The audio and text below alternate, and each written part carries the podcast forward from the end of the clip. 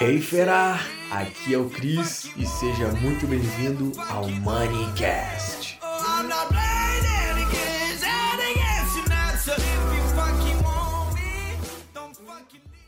Sabe, eu tenho uma história para te contar é, do quanto as crenças limitantes, né, aquilo que a gente aprendeu, com quem a gente mais conviveu, nos faz mal.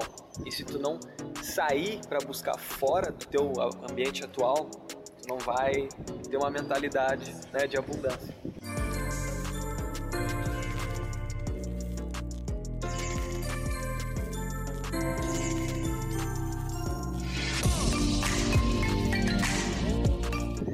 Voltando, voltando lá, tempo de moleque. Eu lembro que eu tava num carro com mais um. Tava com um amigo e mais dois conhecidos, que era amigo dele. Eram amigos dele, né? E aí. A gente tava num Uno vermelho caindo os pedaços. E aí do lado assim passou um carrão assim, eu não lembro qual exatamente, mas era uma caminhonetona. E tipo, o cara era um, um adulto ali, mas tipo, devia ter uns 20 e pouquinhos. E ele simplesmente, só de ver aquele estado, tinha um relojão e tal, caminhonete, pô, bacana. E aí eles começaram a invejar, sabe? A invejar ah, e falando mal já, tipo, ah, ali, playboyzinho de merda. E já começaram a encarar, sabe? Só por causa que o cara tinha um carrão, um relógio, tipo, nem sabem da história do cara e já estavam julgando, sabe? E o quanto isso faz mal para quem quer chegar nesse nível.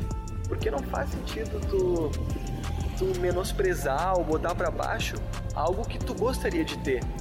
Então, naturalmente, tu não vai atingir isso, porque tu tá repreendendo. Tipo, ah lá o cara, playboyzinho de merda, mas eu gostaria de ter, sabe? Então não faz sentido. Então isso é uma mentalidade de escassez, sabe? No momento que tu não admira aquilo que tu gostaria de alcançar, tu não vai atrair. Faz sentido?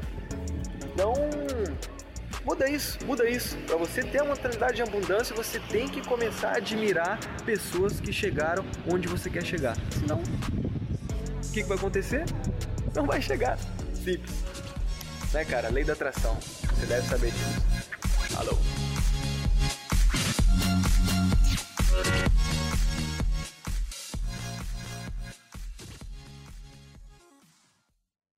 Fera, muito obrigado por me dar ouvidos, por me dar a voz.